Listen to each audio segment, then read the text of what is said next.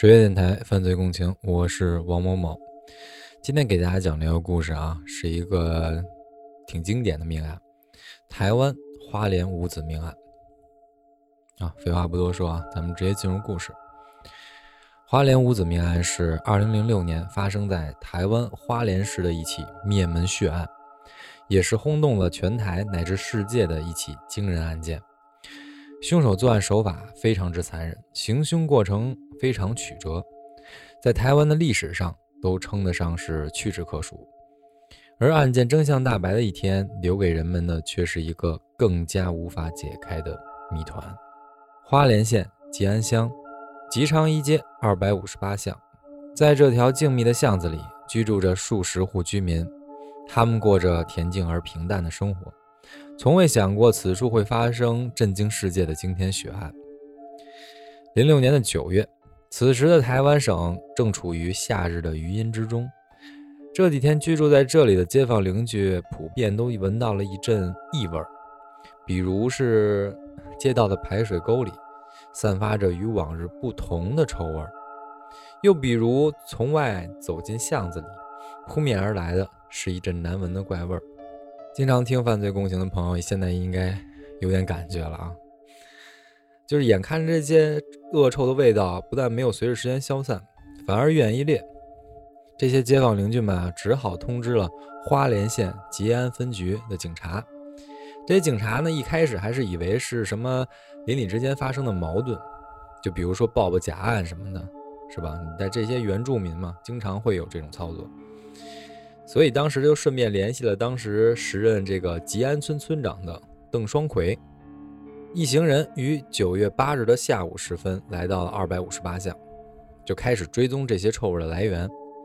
巷子里的多数居民都表示，这股异味很可能就是从居民二十五号的刘家宅子里散发出来的。毕竟这几天都没有见到他们家人的行踪，而且越靠近他们家，臭味越浓。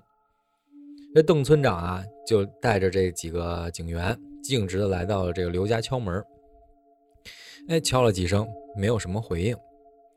那邓村长是这个村子里比较德高望重的长者，当地居民啊，许多这些什么红白大事都找他来主持。人在北京来说，就是一个大拿，对，你就有些红白喜事都得请。嗯，也有叫大了的啊，就请这些人。所以啊，他当隔着这些门闻到这些就那种臭的味道的时候，一下就心里感觉不对劲，因为可能经常主持这些红白喜事儿嘛，有一些白事儿的时候，哎，他可能比较熟悉这些味道。觉得情况不妙村长啊，立刻就联系了村里的锁匠，在警察监督下，一行人打算直接破门而入。在锁匠开门的这个过程当中啊，这邓村长还试图透过紧闭的窗户往屋子里看。结果发现里面飞舞着许多苍蝇，这些种种迹象就表明这个刘家一定发生了什么事儿。但此刻啊，还没有人往最坏的这个地方想嘛。人大家都是这种感觉嘛，就是尽量想，虽然知道这个结果有可能发生，但是还是愿意往好的地方想。但是在经过一个多小时的努力之后，这一行人啊，终于是这个连敲带砸的把这个防盗门给弄开了。此时已经是这个晚上八点钟了。昏暗的夜色笼罩之下，漆黑的房间散发着刺鼻的恶臭，让每一个走近的人都有些不安。邓村长啊，摸着黑找到了一楼的电灯开关，他深吸一口气，打开电灯，发现这些苍蝇除了这些漫天飞舞的苍蝇之外啊，房间里并没有什么异样。这个村长啊，就走到这个通往二楼的楼梯，发现臭味的源头啊，源自于楼上。而且二楼的苍蝇数量明显比一楼要多。一个胆大这个警员啊，就来到这个二楼，打开电灯，在灯光的照耀下，认真检查了这一层的几个卧室，依然没有发现什么不对劲的地方。这时候啊，这一行人就把这个目光放向了三楼，哼，就是这家人还挺有钱的啊，一二楼、三楼的什么的。带着这些，带着这个恐，带着忐忑不安的心情。邓村长啊和一个警察来到了三楼，这里的气味啊越发浓烈。邓村长找了一会儿没有发现电灯的开关，却意外的发现了一扇虚掩着房门。他试图推开这扇门，却发现推了不到三十公分就卡住了，里面好像有什么东西在顶着门。在他推开门的瞬间，一阵强烈的恶臭扑面而来，差点没把在场的几个人熏得当场晕倒。邓村长捂着鼻子关上房门，然后告诉警察，这里面好像有些古怪。但是现在房门打不开，警员啊连忙四下寻找三楼的电灯开关，在灯光的照亮之下，他们才发现刚刚那扇门通向的居然是浴室。这个邓村长啊非常好奇，就用力一推，结果开门之后的景象啊成为了他这辈子最大的噩梦，就连经验丰富的警察也吓得面无人色。在仅有六平方米的狭小浴室里面，五具腐烂的尸体笔直地躺在里面，他们裹着厚厚的棉被，七零八落地倒在地上。腐烂的尸体渗出了颜色浑浊的液体，透过棉絮不断流淌在浴室的地板之上。五具尸体的身上被层层的铁丝、围巾以及塑料袋捆绑着，无数的苍蝇和蛆虫。在这满目疮痍之上，尽情狂欢。从身形和体貌来判断，这五具尸体都还只是孩子。看到这种惨状，现场的警察立刻通知了局长，刑侦支队队长骆真辉连忙携大量警力前来。他们要做的第一件事，就是将这五具烂得不成人形的尸体送回警局进行尸检。深夜寂静的弄巷里面。涌入了大量的警车，这也让街坊邻居们感到人心惶惶。在初步检查尸体之后，骆队长确认了这五个人应该就是刘家的五个孩子，他们分别是长子刘义晨、次子刘新晨、长女刘其珍、次女刘其恩以及最小的儿子刘北辰。这五个孩子啊，最大的已经十八岁了。刚刚跨入大学的校园，即将迎来人生的新章，而最小的年仅十岁，还在小学呀唱着童真的歌谣。他们的人生才刚刚起步，却被冰冷的铁丝和胶带紧紧缠绕，再也无法见到世间的美好。法医在对尸体进行解剖后，确认了五个人均死于窒息。凶手的作案手法十分残忍。即使是面对年纪最小的孩子，依然毫不手软。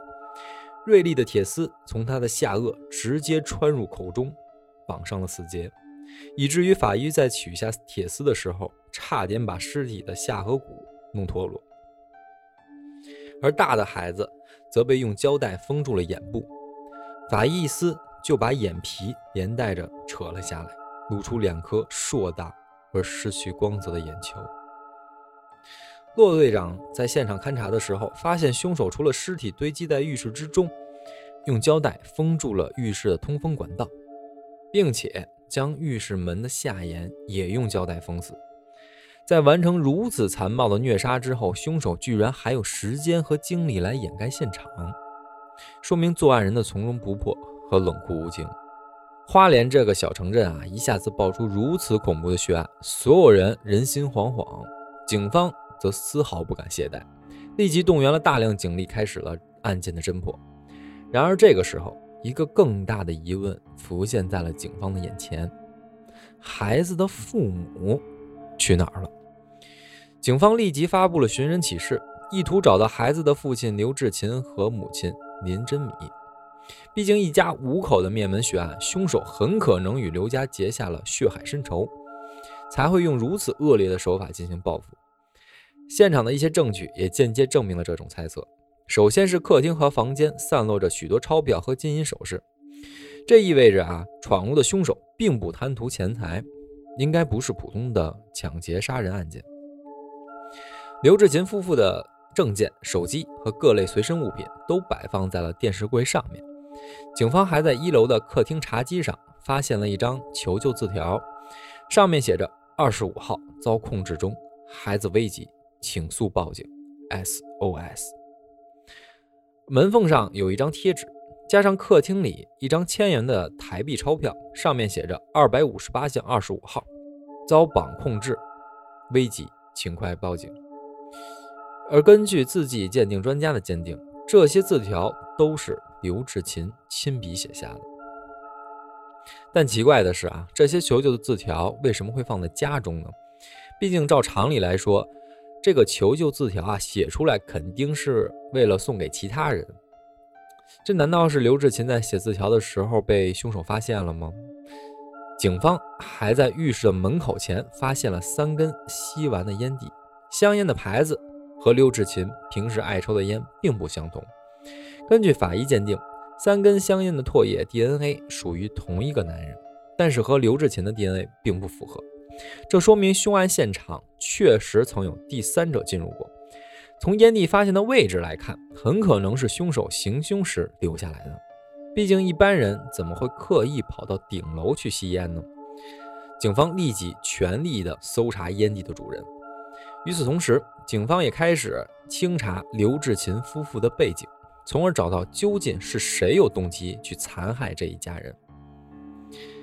刘志勤，一九五八年出生，经营着一家名为“魔幻家族”的摄影公司，在台湾兆丰农场啊、怡园度假村等有三家门店。主要经营方向是为旅游的这些观光客人拍摄纪念照片。刑侦队发现啊，刘志勤的生意一开始还算顺风顺水，但是随着台湾经济的不景气，公司的经营也出现了困难，渐渐变得入不敷出。根据警方的清点啊，刘志勤夫妇总共办理了十七张信用卡，从二零零六年六月开始就已经开始出现欠费，债务总计高达一千六百万台币。问了他的这些亲戚朋友，发现刘志勤也在向亲友借钱，不过他极好面子，从来不向外人透露自己在经济方面有什么困难，所以亲朋好友对刘家的窘况可谓一无所知。从这点判断，刘志勤一家的遇害很可能和经济方面的纠纷有关。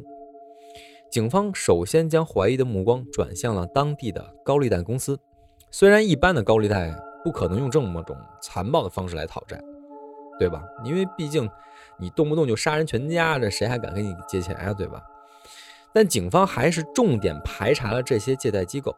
除了借贷，警方也走访了刘志勤的亲朋好友，看看他最近有没有得罪什么人，或者惹上了什么麻烦。但是警方调查一个多月之后啊，依然一无所获。刘志勤的亲友表示，他虽然性格不是特别好相处，但也没听说过他有什么仇家。更别说会有人为了寻仇杀他全家了。不过，警方的努力还是得到一些回报，在他们的不懈努力之下，找到了这个烟蒂的主人，也就是刘志勤的朋友肖先生。然而，肖先生表示自己只是在案发前的九月一日去过一次刘家，此后就再也没有出现在案发现场了。警方核实了他的不在场证明，判断这个肖先生确实与此案无关。但是肖先生提到了一个奇怪的线索，他说当时他只在一楼客厅和刘志勤闲谈，抽的烟头自然也是放在了客厅的烟灰缸里。那么究竟是谁把这三根烟头带到了三楼浴室的门口呢？他的目的会是为了扰乱警方的调查吗？随着烟头的线索陷入死局，警方只能再从头走访街巷。探访街坊们的见闻，邻居们说起了一件怪事：刘家啊，平时都是小孩子晚上出来倒垃圾，但是自从九月五号开始，他们就再也没有看到过孩子了。那天出来倒垃圾的人是刘志勤的太太林真米。当时这些街坊还随口说道：“啊，哎呀，刘太太，怎么是你出来倒垃圾呀？”而林真米则神色古怪地笑了笑，没有说什么。当时街坊心里还觉得有些怪怪的，但是没有细想。警方以此推测，九月五日就是刘家人遇害的时间。但是无论怎么找，都没有目击者看到陌生人进出的身影。要知道啊，这条巷子邻居啊都特别熟悉，加上巷子道路狭窄，想要悄无声息地潜入刘家大开杀戒，几乎是一件不可能的事情。更别说凶手还悠哉地布置了凶案现场，如此长时间不被任何人注意到的动静，究竟是怎么做到的呢？而且刘氏夫妻也不可能眼睁睁地看着凶手一个接着一个杀死自己的孩子，他们势必会反抗和呼救。要知道啊，除了刘氏夫妻两个成年人，遇害的孩子里最大的也已经有十八岁了，在体力上不会输给成年人，除非是职业杀手或者犯罪集团，不然很难想象凶手独自一人竟能如此的轻易杀死一家五口，并且还将夫妇掳走。这个时候啊，警方就认为凶手很有可能是熟人，或者对这家人下了药，再加上凶手提前准备好的铁丝、胶带等物。可以想象，这绝对不是一次冲突犯罪，而是精心策划多时的残忍案件。警方对尸体进行了详尽的药检，可是并没有发现任何安眠药或者毒药的成分。但是警方却在刘家搜出了鱼藤，这是一种麻醉性植物，是台湾原住民捕鱼的时候常用的一种道具。他们将鱼藤的枝叶碾压成树枝，然后将这些树枝啊倒入水中。这些鱼如果不慎吸入，就会当场麻痹；而人食用后会出现阵发性的恶心、呕吐、痉挛。如果大量吸入，甚至可能会导致窒息。鱼藤毒性最强的部分啊，是它的根部，而刘家发现的这些鱼藤恰恰就缺少了根部。从这个角度来看，凶手很可能就是用了鱼藤这种天然毒药，让刘家人丧失了反抗的能力。然后再将小孩子一个个活活勒死。不过鱼藤这种植物啊，并不是市场上随处可以买到的。如果能顺着毒药的源头追查，说不定就能锁定凶手了。然而，警方却惊讶地发现，刘家的这些鱼藤居然是刘志勤主动向他朋友要来的。根据这个朋友的说法，刘志勤当时声称自己有一个朋友的儿子。在医学研究所撰写麻痹类的药物论文，需要用到鱼藤来进行实验。于是他也没有过多的细想，就帮刘志勤搞来了一袋。这类天然毒素啊，进入人体之后，几天就会随着血液循环自动分解成无害物质，所以没有办法再去验证凶手究竟是用了什么方法控制了这家人。但是警方却确认了五人的死亡时间并非同一天。大儿子最先死亡，因为他九月四日就要去台北的大学念书了，但学校方面却表示从来没有人见到过他。第二个死去的是小儿子，就在同日中午，他被迷晕后杀害。第三个死的是读高中的老二，九月四号晚上放学回家后遇害。当时高中的老师见他没来上课，还特地打电话到刘家询问情况。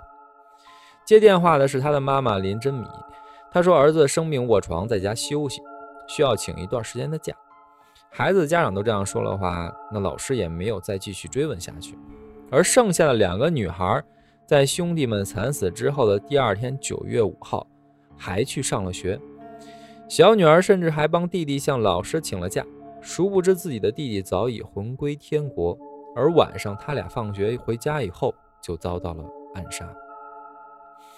这个时候，警方已经对刘志勤夫妇起了疑心，相信大家也感觉到了，这一对夫妇在案发前的一系列操作都有些反常。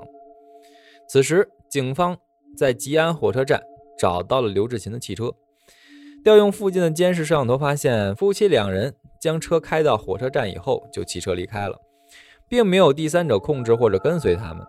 两人不但行动自由，甚至还走进附近的便利店购买咖啡和肉包等食物。随着越来越多的证据被发现，刘志勤夫妇的嫌疑也变得越来越大。他们对浴室胶带上一个残缺的指纹，在经过重建后进行了对比工作，发现它属于失踪的刘志勤。而走访花莲各大超市，警方也确认了捆绑孩子使用的胶布、剪刀、绳子、尖嘴钳、铁丝等物。都是林真米亲自采购回来的。这时候，警方才如梦初醒啊！这起凶残的五人连环灭门案，难道从头到尾都没有第三者的参与吗？根据现场勘查，除了那三个烟蒂之外，再也没有其他人存在或者进入过的痕迹。这时候，寻人启事变成了通缉令，警方开始全省追捕涉案的刘氏夫妇二人。而此时，在刘志勤公司里，发现了一部手持 DV。早在案发前一个礼拜，刘志勤在一次和街坊的闲聊中，曾经不动声色地提到，这条街道最近可能会不太太平。当时大家都以为他在开玩笑，并没有当回事而现在回想起来，他很有可能早就预谋要动手杀人了。警方在清点物证的时候，发现刘志勤在工作室里的一台数码摄像机最近有使用的痕迹，但是里面的 SD 卡已经不翼而飞了，机身存储的照片也已经被清空。花莲警方通过还原技术恢复了曾经存储在机内空间里的数张照片，结果所有人都大吃一惊。相机里记录着刘志勤怎样亲手杀死五个亲生孩子的过程。而相片里的刘志勤穿着短裤，亲自用绳子绑起了大女儿，并且打上死结。警方虽然没有从相片里发现林真米的身影，但是通过相机的拍摄高度以及林真米此前的一系列怪异举动来看，几乎可以判断照人的就是他。但是警方还是无法理解。刘志勤和林真米究竟为什么要对自己的亲生骨肉下此毒手呢？甚至还通过相机的方式记录下照片，而且拍下来又删掉，究竟是什么目的呢？更重要的是，他们两个人现在到底在哪里？警方只好继续深挖刘志勤的背景啊，发现此人绝不简单。他的性格孤僻，而且极好面子，喜欢在朋友面前吹嘘自己当年在军队服役的经历，还声称自己驾驶过。F 五一战斗机，刘志勤的男女关系也非常的复杂。他曾经有过三段婚姻，而前三个孩子就是他和前妻生下的，最小的两个孩子则是林真米的骨肉。据说啊，刘志勤是在知本温泉的饭店里面认识了林真米，两个人一见如故，感情迅速升温，甚至在他和前妻尚未离婚之前，就大咧咧的接林真米回家同吃同住，还以干妹妹相称。正常的女人啊，哪里受得了丈夫的这种行为？忍无可忍的前妻一怒之下选择了与刘志勤离婚，这恰好随了他的意，可以光明正大的娶林真米回家。但是林真米的娘家对刘志勤这种行为非常不耻，他们多次劝阻女儿不要嫁给这个不负责任的男人，但是被爱情蒙蔽双眼的林真米不听劝阻，一意孤行的嫁给了刘志勤。娘家人的执意反对，对刘志勤来说充满了敌意。即使在林真米父母去世时，他也拒绝妻子回家奔丧，而林真米居然也接受了，和刘志勤一起搬离了台东，来到了花莲生活。而根据亲朋好友的观察，林真米是一个性格温顺的普通妇人，甚至可以说有些懦弱。不过，她对待前妻的孩子和对待自己的亲生孩子是一样的，并不是一个恶毒的继母。那么，这对夫妻之所以对孩子下毒手，难道仅仅是因为无力承担巨额债务吗？警方实在无法解析刘志勤动手杀人的动机，只能持续不断地传播通缉令，意图通过民众的力量挖出两人所踪，从而找到案件的真相。这对夫妻最后一次出现在公众视野是开车前往吉安火车站，车子停放在火车站以后啊，两人就彻底失去了踪迹。警方调用了附近的所有摄像头，但是始终无法确认他们究竟朝哪个方向逃走了。调查了火车站的记录，也没有找到两个人坐车前往外地的记录。警方几乎将整个花莲和台东翻了个遍，都没能找到夫妻俩的任何踪迹。加上花莲五子命案在整个台湾省流传甚广，几乎人人都通过电视或者报纸看到过这对夫妻的样貌，想要不被人发现的隐居起来，几乎是一件不可能的事情。很快。相关的目击线索一条接着一条的涌入了警方的接线中心。有的人曾经说过在知本温泉见过刘志勤，也有人说过他们一起逃到了光复，还有人说他们看到过呀，他们开着一辆货车，更有便利员在花莲市吉安分局旁的便利店见到过疑似刘志勤的男子前来购物。但是警方啊，无论怎么追查这些线索，最终都一无所获。他们甚至会在每年的清明节都会在安葬五子的。法华山公墓安排警力，以防刘志勤夫妻前来祭拜亲人。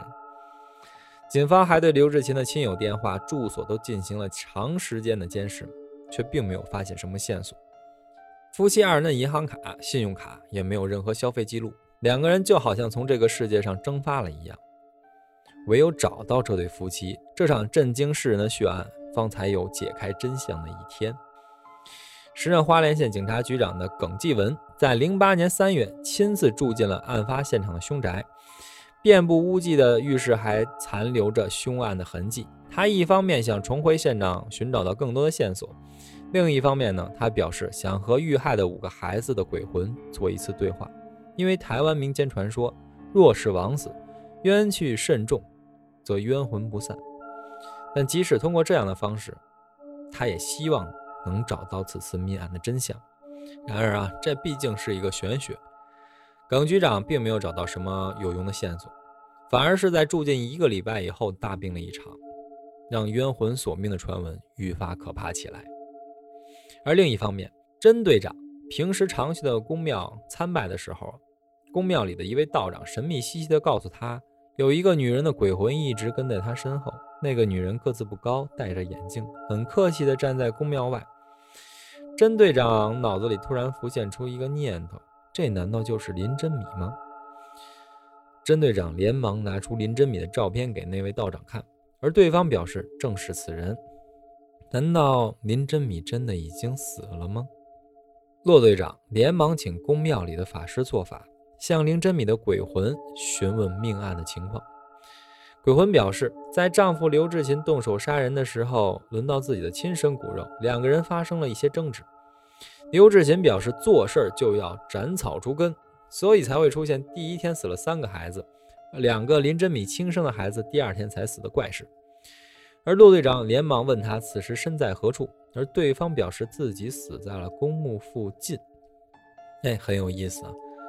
果然还是这些台湾省的朋友们更迷信一些。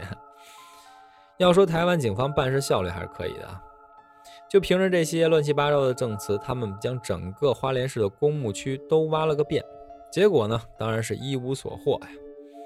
不过没有人想到的是，他们距离真相已经很近了。